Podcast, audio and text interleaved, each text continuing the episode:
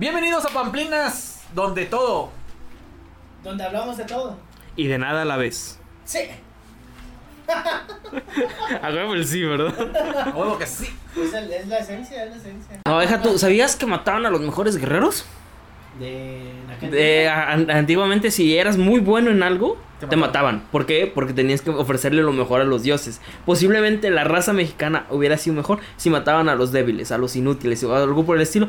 ¿Por qué? Porque so- nosotros somos generación de gente inútil. O sea, de, de- de los guerreros más inútiles, o sea, eran los que sobrevivieron y a los otros los, los daban en sacrificio. Pero, es que Entonces, Pero es que era, porque no querían superar al, al- al principal, ¿no? Más No bien sé. era una ofrenda de darle lo mejor. Por ejemplo, si tú tienes cinco borregos y de esos cinco borregos tú tienes uno que está más llenito, más pesado, con más carne, eh, ¿tú solo darías a, a esa fiesta que vas a elaborar o a aquel evento que tienes? ¿O darías el más flaquito, el que no va a ajustar? Exacto. Bueno, sí, cierto. Tú tienes- es que se piensa en ese Hay que, hay que ofrecer siempre, a- siempre lo lo mejor. mejor. El segundo mejor. es que imagínate, si, ten- si tienes borregos y tienes uno de alta gama, síguelo reproduciendo porque siga habiendo borregos de alta gama. En cambio, da el, el de segunda gama, el otro que es bueno, pero no tan bueno Como el primero. ah, como el primero. Entonces, y así cuando este, el primero tenga más, más borregos y salgan borregos buenos y ya sale uno mejor que el primero, ahora sí da ese. O sea, ¿para qué? Para que siga siendo un top de borregos y pueda seguir ofreciendo la mejor calidad. Bueno, en este caso con guerreros, ¿no? Eh, Manda el segundo mejor o algo por el estilo y ya, o algo por el estilo así. Eso es cierto. Yo, lo que yo sí sabía de, de la invasión de los españoles fue de que mandaron a los, a los pedos rateros, asesinos de España Ah, a sí. explorar. Porque pues obviamente no les importaba, o sea, a, España no les, no les hacía menos, hacía mal cuando mandaron a, a este Cristóbal Colón. Le dijeron, pues llévatelo peor. Sirve que nos quitas un peso de encima y bueno, pues es lo único que te podemos dar.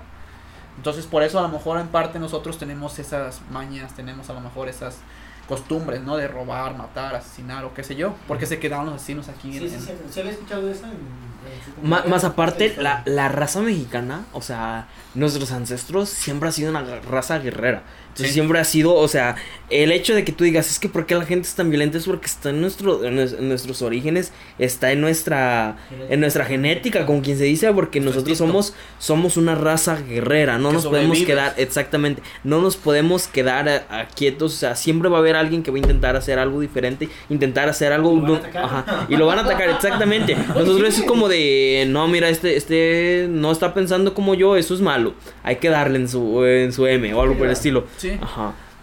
Es- sí, pues, Es como el... Bueno, nosotros sobrevivíamos mucho al apocalipsis zombie, ¿no? O a un apocalipsis... Porque en pandemia, pues, yo creo que no tanto, ¿verdad? Fíjate, es que... Pero a lo No mejor sí- subiéramos muerto igual. No salgan eso mis afuera. La gente saliendo. ya los vi. Es que... Pero, pero se hacen fuertes. O sea, a ver, yo te voy, a- te No, voy a una cosa. los más fuertes, los Pero, pero, sí. pero fíjate, fíjate, ahí te va la, la cosa. Lo que nosotros tenemos, güey, es de que la muerte para nosotros no es como algo triste, es algo como felicidad, la vemos como algo alegre. En otros países como Italia, que estaban? Estaban llorando porque la pandemia los estaba matando. Aquí en México, obviamente, Hicimos memes. hicimos memes, nos Hicimos burlamos de la muerte, güey. O sea, nosotros tenemos la mentalidad de ser invencibles y créeme, la mente es muy fuerte que a veces no te puedes contagiar porque tu mente dice, "Eh, esa cosa no existe. Que yo creo que sí existe, pero no a un grado como nos, nos lo están expresando. Pero, o sea, si nosotros nos mentalizamos, tenemos un proyecto, un ejemplo, y tú dices, ay, es que no me puedo enfermar porque tengo un proyecto muy importante que tengo que entregar. Y boom, acabas el proyecto y ¿qué pasa? Te enfermas, porque tu mente te ayudó a curarte. Sí, y he escuchado historias así de personas de no Sí. puedo morir aún porque falta despedirme de esa persona. Y es, y es a la vez bueno y malo, y lo despide COVID. se va. La mentalidad del COVID es buena y mala a la vez. Entonces, como lo queramos ver. Ahorita tocaste algo importante, el hecho de que yo voy a creer hasta cierto punto eh, cómo nos han mentido durante tantos años que nosotros ya no sabemos qué creer. No sabemos si nos están diciendo la verdad, si nos están diciendo la verdad completa, la ver- verdad a medias, o si le están agregando, le están quitando algo. Entonces, esa, esa duda que nos han venido generando durante años por tantas traiciones, mentiras y todo como nos han tratado, es el motivo principal de por qué aquí muchos dicen como lo del rebrote cuando ni siquiera se ha controlado aquí Sí, cierto. o algo por el estilo. Entonces es como de totalmente y hay gente que dice, no, es que no pueden hacer esto o algo por el estilo, es que debería ser y siempre ha habido como una... un- siempre, siempre ha habido un choque entre dos bandos, entre los que apoyan o algo por el estilo y los que a fuerzas tienen que decir que no. Los que se tienen que crear en su cabeza de que no puede ser posible que algo malo esté pasando. O sea, tiene que ser inventado sí o sí, porque cómo va a ser posible, o algo por el estilo. Entonces siempre va a haber como estos dos bandos, y por culpa de esas dos personas que siempre se la pasan discutiendo, tú dices, es que siempre están discutiendo, siempre se la pasan discutiendo, eh, ah, no, no tiene importancia, y la gente no le tomó importancia. Pero si sí le hubiera tomado importancia, yo me imagino que no estaríamos en el punto donde estaríamos. Sí, y hay, hay- hay una estrategia para el gobierno, si nos está escuchando. Nunca, nunca des un informe de una pandemia por ti, gobierno. Mejor dile a las personas, porque es más fácil que un mexicano le crea a su tía, o a su abuela, o a su prima, que a ti. ¿Estrategia? Y dices, no, es que mi abuela dijo que me cuidara porque me iba a enfermar. ¿Y qué haces? Escuchas a tu abuela más que el gobierno, alguien que no conoces, alguien que te ha estado manipulando. Ojo, te diré, Págame. te diré que no. Hay una gran parte de la población que el gobierno es ley. Si mi presidente, si mi gobernador, si mi de esto está diciendo algo, es por algo. Entonces yo creo, hay gente que es, yo creo Bueno, firmemente en lo que me están diciendo. Y hay otra parte de la sociedad que dice, no, este viejo nunca siempre está mintiendo, yo no le voy a creer nada, es una forma de robarnos, es una forma de X o Y cosa. Entonces ese, es esa, esa cuestión de que siempre va a haber una persona que no, que no quiere. Ajá. Entonces puede ser que en un futuro diga, no, es que no era para tanto esta cosa. O diga, no, manches, qué mal trataron esta situación. Que dentro de unos 20 años volteemos a ver y digamos, no, es que fíjate, fue X o Y cosa. Y otros que digan como de, no manches, qué mal. O sea, eso se pudo haber evitado si hubieran hecho caso. Me recordó un meme que salía en Facebook que decía, ¿y tú qué hiciste durante la pandemia? Y sale este diciendo, me embriagué. Porque no se han visto Piratas de Caribe, Sí, sí, En donde lo avientan a, a una isla y hace de todo su esfuerzo para poder salir. Y Y pues ya no le queda otra y encuentra diga que empieza a... Pues disfrutar un poco Pues sí, lo poco que te queda que disfrutar. Te aislaron, pues ¿qué vas a hacer? Pues disfrutarlo, ¿no? Y sí, en el caso de la pandemia, eh, pues sí es cierto de que no se conoce una persona que se muera 100%, pero sí que acelera tus problemas de, eh, de, de problemáticas de azúcar, depresión y esas cosas, o sea que es como meter doble enfermedad a lo que tienes, no porque mueras de COVID 100%. Es un pon- Y- Un potencializador. potencializador, es como darle un, un boom para que se frecuente. Y otra cosa, eh, se hizo la cuarentena no para que no se contagiaran las personas, sino para que fuera más lento el proceso de contagio de personas.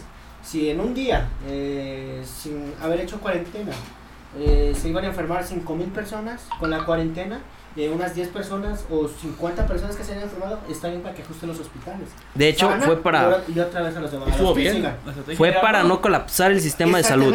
Para eso se hizo la cuarentena. Porque No, no, para, no porque no, no, no porque se iba a detener el virus. O sea, eso ya es un, algo más, más en ese aspecto. Sí, sí. Pues ya para finalizar, nos queda el, el top 1 de películas de terror. Para terminar esta emisión de terror. Este, ¿con quién quieren empezar? ¿Empiezo yo? ¿Empiezo ustedes? Yo, para que no me robes mi idea. Mamá.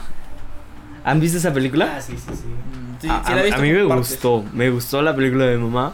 O sea, no, no, me- no, no me dio miedo, no me dio miedo como tal, pero la idea de la película es como de interesante.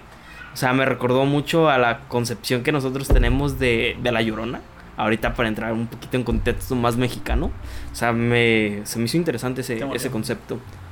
Pues a mí la que. El top número uno que siempre la sigo todavía teniendo, la del exorcista.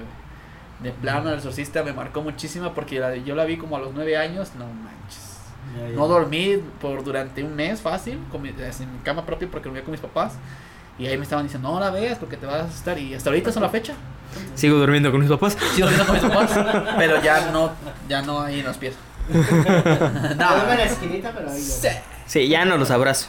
Y, y Javier, a ver, finaliza tú esta emisión con tu película. ¿Cuál es? En el top número uno tengo lo que es eh, El Paso del Diablo. No sé si saben el- lo que es el Paso del Diablo, que es donde cinco o seis estudiantes van a, Ah, a una montaña. Ajá. Allá en Rusia. Rusia siempre tan famosa. Y desaparecen. No, encuent- eh, bueno, no desaparecen como que mueren estas personas. Está como el caso de aquí de la Beli, que desaparecieron tres niñas, ¿no? Aquí por esa calle. Justamente aquí en la tienda desaparecieron. Híjole, yo también escuché algo similar. ¿Verdad?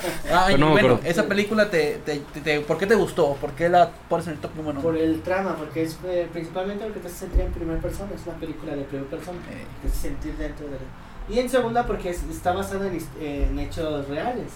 demuestran la, la, los videos a los jóvenes. Las evidencias. Las evidencias de las personas. Ya a mitad de película, pues ya se pone Está más- como la del, la del hospital de México, ¿no? Las que se metieron, que dicen Ujú. que es real. Sí, sí, sí, también. Es como ese tipo de, de trama. O sea, que te Oh, impacta. O sea, hay, hay, hay, hay pruebas que sí fue, que sucedió. Ujú. Y eso que es. Es real. realidad con ficción, lo, lo normal, lo decimos, Lo normal, para llamarte la, la atención. Pero sí son de las mejores películas que he visto y digo que he visto más de 5 o 6 veces y volvería a ver en un futuro, no importa. Mm, sí. Son de las Sí. que más me han encantado. Sí, Exactamente. sí. Yo digo que sí. Pues ya, para finalizar, ¿qué quieren decirle a los chicos? Que nos sigan, que nos compartan.